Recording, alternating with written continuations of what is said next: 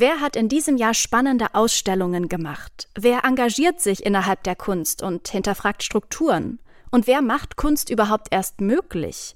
Wie jedes Jahr haben die RedakteurInnen des Monopol-Magazins gemeinsam mit ExpertInnen aus der Kunstwelt ihre Top 100 der einflussreichsten Persönlichkeiten in der Kunst gewählt. In dieser Folge von Kunst und Leben, dem Podcast in Kooperation mit dem Monopol Magazin, schauen wir uns diese Liste mal ein bisschen genauer an und fragen, was definiert denn eigentlich Einfluss? Mein Name ist Eileen Wrozina und ich freue mich wie immer, dass ihr zuhört. Hi! Kunst und Leben, der Monopol-Podcast von Detektor FM. Also für unser heutiges Gespräch sind wir mal in einer etwas größeren Runde versammelt. Viele unserer Hörerinnen kennen eure Stimmen ganz klar, weil ihr oft in diesem Podcast zu hören seid mit euren Recherchen. Damit wir jetzt aber die einzelnen Stimmen zuhören können, weil die anderen Personen euch natürlich, unsere HörerInnen können euch nicht sehen, ähm, würde ich das mal nacheinander machen und dann haben die HörerInnen euch vielleicht so ein bisschen im Ohr. Als erstes haben wir da Elke Buhr, die Chefredakteurin des Monopol-Magazins. Hi Elke, schön, dass du da bist. Hallo. Dann haben wir Sebastian Frenzel, stellvertretender Chefredakteur. Hi Sebastian. Hallo Eileen. Und Saskia Trebing, Redakteurin bei Monopol. Hi Saskia, schön, dass auch du da bist. Hallo. Auch hallo.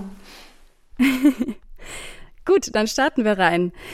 Sie ist ja Tradition bei Monopol, diese Liste der Top 100 der einflussreichsten Persönlichkeiten. Den Einfluss, den definiert ihr aber nicht über Verkaufszahlen oder Auktionserfolge. Ihr setzt da einen anderen Maßstab für Erfolg und Einfluss. Mich interessiert es wirklich sehr. Auf welche Kriterien achtet ihr da? Habt ihr da bestimmte oder wie kommt das alles zustande? Die Idee ist, bei der Top 100 Liste wirklich eine Liste äh, dessen zu machen, was in diesem Jahr wichtig ist. Also wir machen keine All-Time Favorites oder äh, wer am teuersten verkauft wird oder so, sondern wir gucken, äh, was gab's für Ausstellungen, wer hat den Diskurs bestimmt, wer hat interessante Sachen gemacht, tolle Kunstwerke gemacht und äh, wir finden das ähm, heraus, unter anderem, indem wir eine ähm, Gruppe von Kuratorinnen und Kuratoren und Expertinnen und Experten befragen. Das ist unser sogenanntes Advisory Board. Das hört sich dann mhm. ein bisschen besser an, deswegen äh, nennen wir das so. Und äh, die machen uns dann ganz viele Vorschläge. Ja, daraus ergibt sich dann die Liste. Und habt ihr dann quasi so eine, ähm, also jede Person von euch, macht ihr vorher schon eine eigene Kategorisierung, Hierarchisierung? Wisst ihr das schon für euch und geht dann mit denen ins Gespräch oder seid ihr da in einem ganz offenen Plenum sozusagen?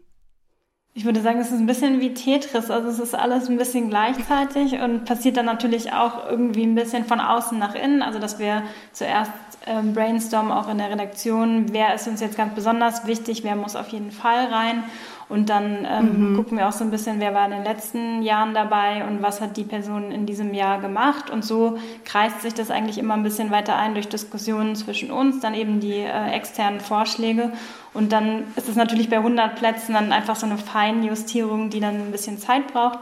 Also ich würde sagen, es gibt dann mhm. immer Versionen vom Prototypen bis zur Liste sind dann immer so verschiedene Zwischenstufen auch im Umlauf gewesen, an mhm. denen wir immer wieder gearbeitet haben und Manchmal hat dann jemand ja auch noch eine Eingabe, ähm, ah, es fehlt noch jemand und dann, ähm, bis man genau mhm. auf die 100 kommt, hat es schon ein bisschen gedauert.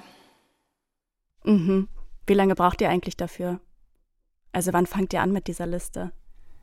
Also im Hinterkopf haben wir das irgendwie alle das ganze Jahr über. Manchmal merkt man dann schon im Mai irgendwie, wenn Venedig Biennale ist oder so eine Großveranstaltung irgendwo, ähm, wow, da war jetzt wirklich äh, eine Arbeit dabei, ähm, die, die könnte, die wird das Jahr überdauern und die wird das Jahr irgendwie geprägt haben und im Gespräch bleiben. Oder man sieht eine Newcomer äh, wo man denkt, der hat auf jeden Fall ähm, Potenzial und dann, dann schreibt man die Liste irgendwie im Hinterkopf immer mal ein bisschen mit. Und dann mhm. wirklich die Arbeit beginnt sechs Wochen vorher, würde ich sagen. Ja, und eigentlich ist dann unser eigenes Heft dann auch eine ganz wichtige Quelle. Also das ist eigentlich ganz praktisch. Das ist so der erste Schritt, dass wir irgendwie gucken, also dass wir selber unsere ganzen Hefte nochmal durchgucken und gucken, okay, was war denn da jetzt eigentlich und was war da besonders spannend? Und dann irgendwie, da kommt dann dazu die Außenperspektive. Also innen, außen ist dann beides äh, auch wichtig, weil wir müssen es ja auch objektivieren. Wir können ja jetzt nicht nur von uns und unserer Berichterstattung ausgehen, sondern äh, wir müssen natürlich irgendwie das auf ein viel breiteres, äh, breitere Basis stellen, damit das auch eine Überzeugung Liste wird. Dann gehen wir doch mal so ein bisschen rein in die Liste. Leidenschaft, Hedonismus und ihre Unberechenbarkeit, das macht für euch Isa Gensken zur diesjährigen Nummer eins. Zu ihrem 75. Geburtstag schenkte ihr die neue Nationalgalerie in Berlin in diesem Jahr die Retrospektive 75-75, da haben wir auch drüber gesprochen. War von Anfang an für euch klar, dass sie es wird? Elke, da musst du antworten, oder? Okay. Ich weiß es nicht, ja. Ähm, also es war nicht von Anfang an klar, sondern wir haben ähm, uns auch ein bisschen, äh, wir haben ein bisschen drüber, also nicht ein bisschen, wir haben irgendwie auch stark diskutiert, wer das jetzt sein könnte und ähm, wir hatten da ganz unterschiedliche Meinungen zunächst und ähm, es war dann aber irgendwann klar, auch äh, dann im Zusammenspiel eben mit den Stimmen, die von außerhalb kamen, dass sie eine ganz, ganz tolle Nummer eins ist. Also weil eine Nummer eins für mich muss auch immer jemand sein, wo wir sagen, da können wir dieses Jahr wirklich auch eine gute Geschichte erzählen. Das ist dann auch plausibel ähm, und ähm, eben durch diesen Geburtstag. Also letztlich ist es auch so ein bisschen. Es gab wirklich diese tolle Ausstellung in der Nationalgalerie und es ist aber natürlich auch das Lebenswerk und wir sehen es halt auch an vielen vielen jüngeren Künstlerinnen und Künstlern, dass sie sich wahnsinnig halt an Isa Genskin orientieren mhm. und dass mhm. sie aber einfach immer noch äh, so das Original ist und das äh, deswegen fanden wir das auch sehr passend und es ist auch wir bekommen ja auf unsere Liste ähm, dann wiederum auch selber immer ähm, mediale Reaktionen. Also äh, die Kollegin vom Tagesspiegel hat zum Beispiel geschrieben sofort plausibel Isa Genskin Nummer eins und ja. das äh, bestätigt einen dann natürlich. Und ich war im Urlaub, als das besprochen wurde, deswegen kann ich hier die Außenperspektive beisteuern, weil es mich zuerst so ein bisschen gewundert hat. Das war so ein kleiner so, äh, Moment, weil eben dann doch die Ausstellung sehr retrospektiv angelegt ist und weil äh, sozusagen da im Moment ja auch keine neuen Arbeiten dazukommen. Aber mir ging es tatsächlich auch so, dass sich das immer plausibler angefühlt hat, je länger man drüber nachgedacht hat. Also war das auch mein Annäherungsprozess der Top 100 dann ähm, während der Wochen der Feinjustierung mhm. und inzwischen bin ich damit total einverstanden. Ähm, Gibt es da viel, also diskutiert ihr da viel, gerade so in den ersten fünf Rängen oder habt ihr das Gefühl, die Diskussion startet eher so ab Mitte, ab Platz 50 oder so? Na, wir haben auf jeden Fall schon ja auch Leute, die immer wieder auftauchen, ähm, wo man einfach weiß, die machen kontinuierlich gute Arbeit ähm, und die, die kann man dann auch nicht vielleicht in einem Jahr drauf haben und in dem kommenden Jahr drunter haben, weil die einfach ähm, wichtige Positionen innehaben und so weiter.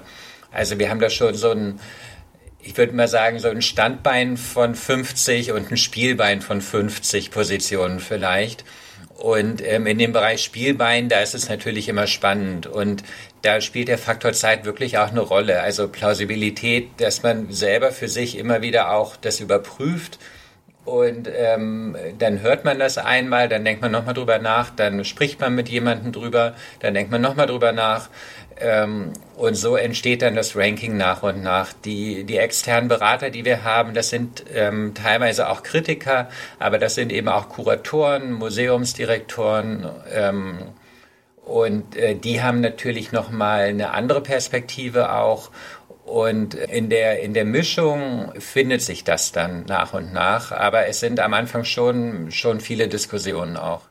Es ist auch so ein bisschen äh, unfair, so, äh, immer finde ich, den Künstlerinnen und Künstlern gegenüber, aber so ist halt das Leben. Also die Künstlerinnen und Künstler sind diejenigen, die immer äh, rausfliegen sozusagen, mhm. also die wechseln, weil da geht es halt darum, wer hat jetzt dieses Jahr gerade die große, tolle Ausstellung gemacht, während so die Museumsdirektorinnen und die äh, Leute aus dem Kunstmarkt und so weiter, also das, was wir die Kunstermöglicher nennen, mhm. die bleiben natürlich konstant. Das heißt, die sind eher so das Standbein, während das Spielbein halt Künstlerinnen und Künstler sind. Mhm. Und da gibt's halt ganz wenige, die sich über die Jahre halten. Also da könnte man vielleicht sagen, Wolfgang Tillmanns oder so ist für uns jemand, der eigentlich immer dabei ist. Ähm, aber ähm, deswegen ändert, also wechselt sich auch, wechselt ja auch die Nummer eins bei uns sehr ja. häufig. Und was ich auch bei den Diskussionen dann immer spannend finde, ist, dass natürlich äh, jede und jeder von uns auch persönliche Favoriten hat und man pitcht das natürlich auch so ein bisschen und das ist dann aber immer eigentlich total produktiv, weil man ja dann eben merkt, man kann ja nicht einfach nur sagen, dass man diese Person gern hat, sondern man schärft eigentlich so seine Argumente und kommt dann meistens auch bekommt eine ziemlich ja. Äh, direkte Reaktion und so sind es eben nicht dann einfach eine Anhäufung von persönlichen Vorlieben, sondern auch dann so ein Konsens, der sich äh, über die Zeit rausstellt und ähm, manche werden natürlich dann auch fies abgeschmettert. Aber es ist eben dann äh, nicht so, dass wir jetzt alle unsere Lieblinge, jeder irgendwie kriegt fünf oder so, sondern wir machen das wirklich, wir diskutieren das aus und das ist dann auch, sind sehr lange Sitzungen oftmals, aber man geht da meistens auch mit so neuen Perspektiven raus, ähm, was ich immer auch bereichernd finde für, für die eigene Arbeit oder vielleicht auch für die eigene Sicht auf bestimmte Personen und auf den Kunstbetrieb so im Allgemeinen. Ja, es ist ähm, so, eine, so ein Ranking hat ja immer so eine Autorität auch. Ähm, und man irgendwie schaffen wir diese mhm. Autorität, aber wir werden auch von der erfasst. Und was Elke gerade sagte, stimmt. Also die, die Künstlerinnen und Künstler, die, bei denen ist es natürlich variabler und bei denen kommt es immer darauf an, was die in dem Jahr gemacht haben. Wir haben jetzt aber mit Isa Gensken und vor einigen Jahren auch mit Hans Hake ähm, schon zweimal ältere Positionen gehabt ähm, wo wir dann selber auch quasi wie so ein Museumsdirektor oder wie jemand, der, der ein Buch schreibt über die Kunstgeschichte, dann zurückgeht und eigentlich ein Werk auch ähm, nochmal anerkennt, das vielleicht vor 30, 40 Jahren begonnen hat bei beiden, also echt lange her. Und wo mhm. wir dann aber auch selber heute merken, ah wow, ähm, das, das Werk hat einfach totalen Bestand und das ist aktueller denn je. Ähm, und Genau, das war, mhm. war bei Hans Hake damals eigentlich auch ähnlich. Hier im Podcast haben wir ja auch schon über verschiedene Künstlerinnen gerade in diesem Jahr gesprochen. Neben Isa Gensken auch über Nan Goldin oder Rosemarie Trockel, die auch beide in eurer Liste vorkommen. Aber auch über Künstler wie Isaac Julian und Anselm Kiefer. Spielt Gender für euch eine Rolle? Denkt ihr da also wenn wir jetzt in binären Geschlechtern denken, dass ihr das aufteilt, 50 Prozent sind Frauen, 50 Prozent Männer, ist das was, was ihr im Kopf habt bei der Liste?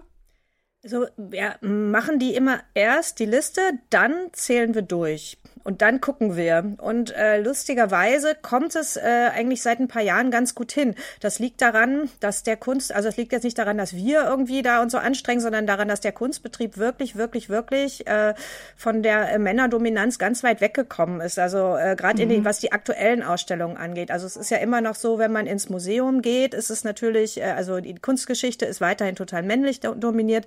Aber die mhm. aktuellen Biennalen oder auch was die Museen für große Einzelausstellungen zeigen und so, da sind einfach ganz viele großartige Künstlerinnen dabei und ähm, mittlerweile auch immer mal wieder äh, nicht-binäre Personen und so weiter. Das heißt, dass, es, dass wir da wirklich ähm, den Kunstbetrieb eher abbilden, als dass wir da äh, das vorgeben. Also mit ähm, dieser Liste, die ihr rausbringt, wollt ihr auch so ein bisschen den Diskurs ja mit anheizen oder zum Diskurs irgendwie anregen innerhalb der Kunstwelt. Auffällig ist dieses Jahr bei eurer Top 100, dass ihr viele Menschen dabei habt, die sich für eine palästinensisch-israelische Verständigung einsetzen oder zumindest auf eine Weise da, darüber zu dem Thema sich geäußert haben. Zum Beispiel Miron Mendel und Saba Nurshema, Hito Steil, aber auch Max Czolek. Welche Rolle spielt denn die Politik dieses Jahr in eurer Top 100?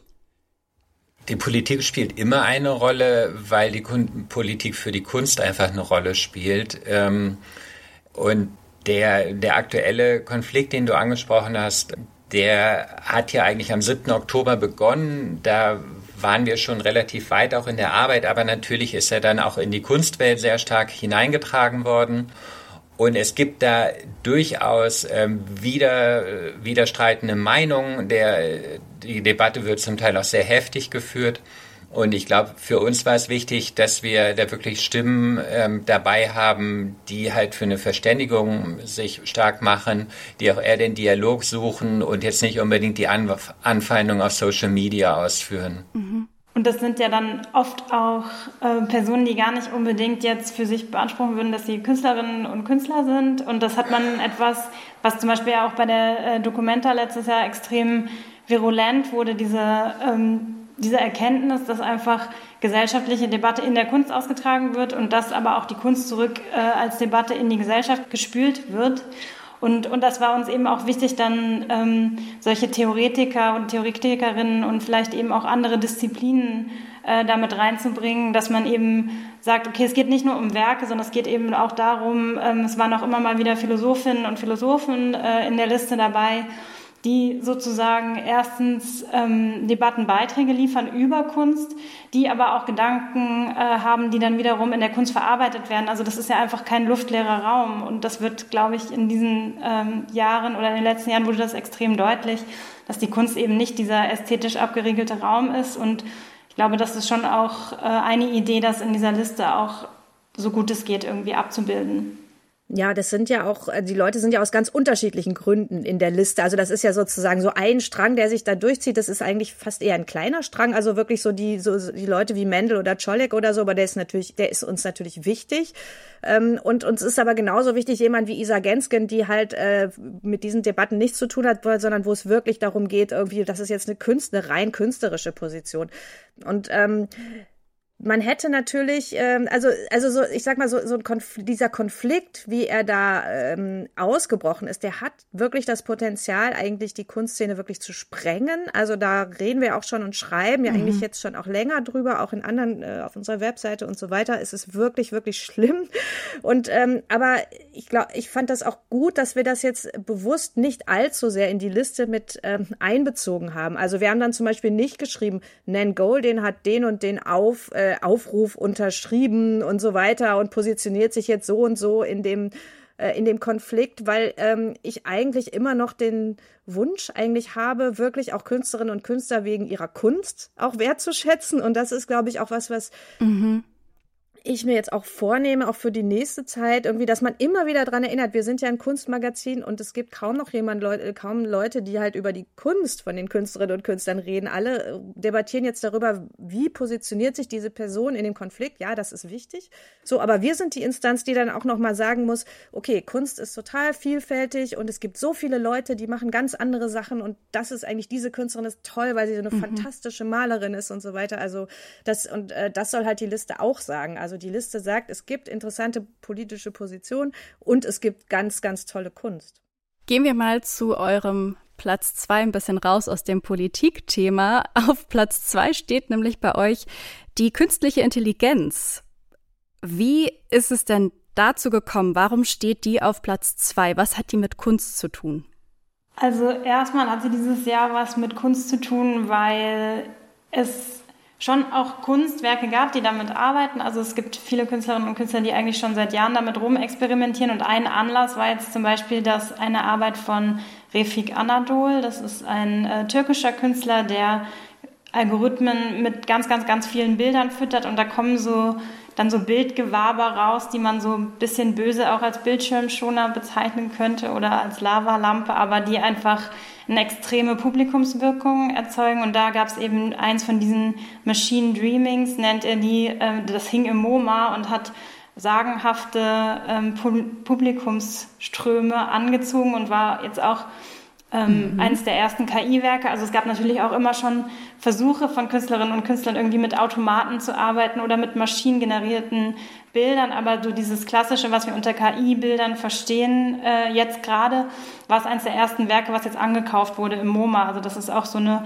museale Zäsur vielleicht in der, in der Gattung von Kunstwerken, auch wenn man dazu eben sehr unterschiedlich mhm. stehen kann, wie dieser ästhetische Gehalt ist. Aber es ist einfach eine Diskussion, die, glaube ich, sehr, sehr grundlegend ist, auch für die Kunst. So, was ist eigentlich Kreativität? Wer ist dafür verantwortlich, wie ein Kunstwerk aussieht? Wie kann man vielleicht auch dieses Medium, was ja eigentlich von großen Tech-Firmen, also diese Algorithmen, sowas wie ChatGPT und diese ganzen generativen AIs, ähm, wenn das von großen Firmen produziert wird, kann dann die Kunst vielleicht auch eine Gegenkraft sein, die das vielleicht anders benutzt, als es eigentlich mal mhm. gedacht war. Also die Kunst hat eigentlich auch eine Geschichte, neue Medien einfach sehr produktiv zu nutzen und da was anderes draus zu machen. Und das ist jetzt so, glaube ich, eine Frühphase dieser, dieser Entwicklung, aber es wird einfach den Diskurs in den nächsten Jahren sehr stark prägen und deswegen taucht es als ganzes Phänomen auf, weil es eben noch nicht das eine Kunstwerk oder den einen Künstler gibt, wo wir sagen, das ist total wichtig, sondern das ganze Phänomen ist einfach sehr prägend. Also werden wir vielleicht auch nächstes Jahr noch die KI auf der Liste haben, aber das Jahr darauf vielleicht schon nicht mehr, wer weiß. Ja, oder man hat einfach ähm, gute Künstler, die mit KI arbeiten. Das wäre dann vielleicht die beste die genau Entwicklung für uns oder die interessanteste. Aber vielleicht dauert es bis dahin ja noch ein bisschen.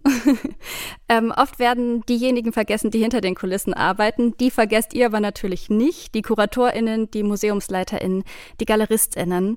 Diejenigen, die Kunst in vielen Teilen erst überhaupt ja möglich machen. Eure Nummer 5 ist Bonaventure Dikung. Der Kurator, Professor und Biotechnologe ist seit diesem Jahr neuer Intendant des Hauses der Kulturen der Welt in Berlin. Der erste, der dieses Haus leitet, der nicht aus Europa kommt. Wie divers ist denn eure Liste? Ah, wie divers. Jetzt haben wir nicht durchgezählt. Die Frage ist ja auch, was ist divers? Also ist, äh, geht es um Hautfarbe? Geht es um geschlechtliche Orientierung äh, und so weiter? Also ich glaube, äh, auch da ähm, wir sind ja ein Kunstmagazin, was in Deutschland sitzt. Äh, das heißt, unsere Perspektive ist auf jeden Fall äh, von Deutschland aus in die Welt geschaut und wir sehen das, äh, was sozusagen zu nach Europa kommt, auch teilweise die USA. Aber wir behaupten jetzt nicht, wir würden jetzt hier die Weltkunst abbilden. Also überhaupt nicht. Also das geht auch mhm. gar nicht. Das ist auch gar nicht interessant für unsere Leserinnen und Leser, sondern es geht wirklich darum, was ist in unserem Horizont. Und aber die Kunstszene allein in Deutschland ist extrem international. Ähm, die Kunstszene natürlich, die wir auf sowas wie der Venedig Biennale sehen. Ich meine, da sind ja die ganzen Länderpavillons von überall und so. Und äh, auch die amerikanische Kunstszene ist sehr, sehr international. Und ich glaube schon, dass sich das auch ein bisschen widerspiegelt in, in unserer Liste. Und äh, Bonaventure Nikung ist natürlich einer der wichtigen Museumsleiter jetzt in Deutschland, ähm, der wirklich eine ganz äh, ähm, ja, so ganz interessanten Anfang auch hingelegt hat. Also man hat ja lange gewartet, was macht der und wie die, die er mit seinem sehr diversen Team dann äh, das Haus der Kulturen der Welt übernommen hat. Diese Party, das war wirklich, äh, fand ich umwerfend und wir sind ähm, sehr, sehr, sehr gespannt, wie sich das entwickelt, was er da macht. Und ich finde, du hast aber auch einen wichtigen mhm. Punkt angesprochen, wenn du das, wenn du Sichtbarkeit sagst, weil natürlich ist diese Liste jetzt irgendwie ein Ausschnitt von Leuten, die extrem sichtbar sind im Kunstbetrieb und die da auch irgendwie eine gewisse äh, Reputation verkörpern. Und das geht natürlich alles nicht ohne den Mittel- und den Unterbau des, äh, des Kunstbetriebs. Insofern äh, könnte man wahrscheinlich auch die eine Nummer für alle äh, Gallery Workers und äh, Studio Assistants dieser Welt machen. Das passiert in dieser Liste nicht, aber ähm, es stimmt natürlich, dass man überhaupt nicht diese ganze äh, Vielfältigkeit des Kunstbetriebs da überhaupt abbilden kann. Kommen wir noch zu einer letzten Frage und zwar ein Name, der mich überrascht hat, den Namen haben wir auch schon genannt, ist Max Czolek auf Platz 67. Und Saskia, du hast es auch schon so ein bisschen angesprochen, dass nicht nur Menschen, die direkt Kunst machen, auf der Liste sind oder Kunst möglich machen, sondern auch Menschen, die zum Beispiel über Kunst schreiben. Wie ist das denn bei Max Czolek? Warum ist der auf eurer Liste? Der ist auf der Liste, weil er äh, unter anderem für Bonaventure Dikung arbeitet. Also der äh, wurde halt von ihm ins Team des HKW genommen und hat da sein äh, sogenanntes Versöhnungstheater auch mit kuratiert, also wo er halt auch Leute einlädt äh, zu einem offenen Diskurs, zu Gesprächen. Und das ist ja etwas, was wir äh, im Moment gerade sehr, sehr dringend brauchen dass äh, gesprochen wird auch über kontroverse Themen, dass solche äh, Gespräche nicht abgesagt werden, sondern dass sie stattfinden. Und äh, einer wie Max Scholleck ist ein, ähm, ist ein scharfer Denker, scharfe Zunge und ähm, der ist auch interessant. Also es heißt ja auch nicht, dass wir dann mit einem übereinstimmen, was der jemals gesagt hat oder so. Äh, das ist ja bei allen äh, äh, Teilnehmenden auf dieser Liste nicht so, sondern dass wir einfach wichtig finden, dass der da ist und dass der so in unseren Kunstbetrieb hineinspricht über seine Position jetzt am HKW. Wollt ihr mir noch zuletzt verraten, zu allerletzt, über welche Position oder welche Person ihr vielleicht am meisten diskutiert habt? Ich glaube, es war so, wir waren alle so ein bisschen überrascht über diese Wiederkehr von relativ klassischen Positionen, sowas wie Baselitz, Kiefer. Gerhard Richter ist zum Beispiel nicht auf der Liste. Das ist immer wieder jedes Jahr ein neuer Punkt. So, was machen wir eigentlich mit dem, der immer andere Listen ganz oben äh, anführt? Und dann fragt man sich immer, aber ist es dieses Jahr irgendwas anderes als sonst oder ist es so ein Grund, eine Grundberühmtheit, die einfach sich immer weiter fortsetzt und in diesem Jahr war es aber ja wirklich so, dass zum Beispiel Anselm Kiefer diesen äh, Film von Wim Wenders bekommen hat, der wirklich eine sehr, sehr pathetische 3D-Hommage ist, wo so ein berühmter Mann auf einen anderen berühmten Mann guckt. Und ich hatte damit zum Beispiel total Probleme mit diesem Film, aber trotzdem muss man ja anerkennen, dass es natürlich auf eine Weise auch in den Mainstream reingeht, wo ganz, ganz wenige Künstler nur hinkommen. Und äh, bei Baselitz war es zum Beispiel so, dass er eine ähm, relativ große Ausstellung in der Serpentine Gallery in London hatte, was dann wiederum auch äh, in den internationalen Betrieb äh, ausstrahlt. Und ähm, in der Liste steht dann so schön, die äh, Briten können immerhin seine ganzen Zitate auf Deutsch jetzt Gott sei Dank nicht lesen und können sich einfach die Kunst äh, anschauen. Und insofern sind es manchmal dann eben so fast schon so ein bisschen kunsthistorische Positionen, die uns manchmal so ein bisschen strange vorkommen auf dieser Liste, die aber dann über Umwege dann wieder zurückkommen in so eine Aktualität. Und äh, darüber habe ich zum Beispiel viel mhm. nachgedacht diesmal. Ich weiß nicht, wie es euch ging.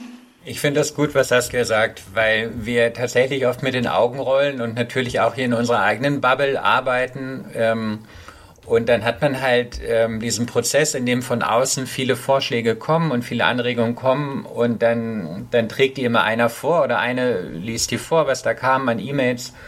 Ähm, und dann rollt man nochmal mit den Augen und nochmal und dann irgendwann nicht mehr, weil man denkt, okay, es geht hier eh nicht um dich oder um deinen Geschmack, das sollte man ja eh hinten anstellen. Und mhm. äh, wir finden auch, wie Ecke sagte, wir finden das nicht alles gut oder politisch richtig, was die Leute sagen oder was sie sonst irgendwie von sich geben, das bleibt ihnen ja völlig überlassen. Aber es geht wirklich um den Versuch, ähm, so ein Minimum an, an Filterfunktion darzustellen, äh, so wenig auch Objektivität herzustellen ähm, und herauszufiltern aus dem Ja, was war wichtig, was wird bleiben. Und wir hatten dann einmal tatsächlich auch so total den, die Gegenbewegung, dass wir ähm, auch dann über KünstlerInnen gesprochen haben, die eigentlich gar nicht sichtbar sind, ähm, nämlich die Anonymous Artists of Afghanistan, was ja auch dann irgendwie mhm. ganz gut zeigt, wie schnelllebig manchmal so eine Kunst- und Medienwelt auch ist. Also zum Beispiel hat die Dokumenta 2012 Kunst in Afghanistan ganz groß äh, zum Thema gehabt und da hatte man auch noch so ein bisschen die Hoffnung, so Kunst kann da vielleicht was öffnen und gesellschaftstransformierend und dann nach der Machtergreifung der Taliban hat er sich ja auch gezeigt, wie äh, schnell das alles in sich zusammengefallen ist und auch das westliche Interesse. Kann man auch selbstkritisch einfach zu den Medien sagen. Und dann hat der Kunstverein in Wiesbaden dieses Jahr eine Online-Ausstellung gemacht, wo anonyme Kunst aus Afghanistan zu sehen war, von eben Kunstschaffenden, die da teilweise unter lebensgefährlichen Bedingungen einfach weiter ihre Kunst machen. Und das ist zum Beispiel auch ein totaler Verdienst, solche äh, Themen zurück ins Bewusstsein zu holen und ähm, auch dafür dann einfach wieder eine Sichtbarkeit zu schaffen. Und insofern haben wir uns da eben auch teilweise von so totalem Weltruhm zu so einer unsichtbaren Arbeit bewegt und bin ich eigentlich ganz froh, dass es auch beides geschafft hat dann. Und wo wir oft darüber debattieren, sind halt die Künstlerinnen und Künstler, die so ein bisschen neuer, emerging, wie wir sagen, äh, sind. Also die äh, gerade dann vielleicht erste richtig große Erfolge mhm. haben, weil dann denkt man immer, okay, sind die schon so weit?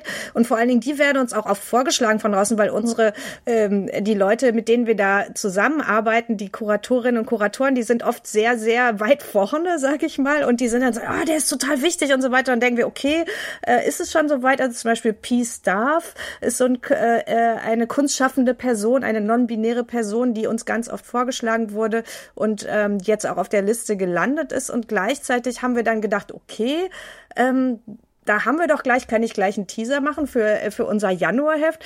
Wir machen einfach diejenigen, die uns wirklich ganz oft vorgeschlagen wurden und wo alle sagten, das sind die Künstler der Zukunft, die kommen halt ins Januarheft nach dem Motto, das ist jetzt das Vorschauheft, das sind die Künstlerinnen und Künstler, die wir ab jetzt ganz scharf beobachten, sozusagen so eine Mega-Watchlist. Ähm, und äh, schon hatten wir wieder ein tolles neues Thema.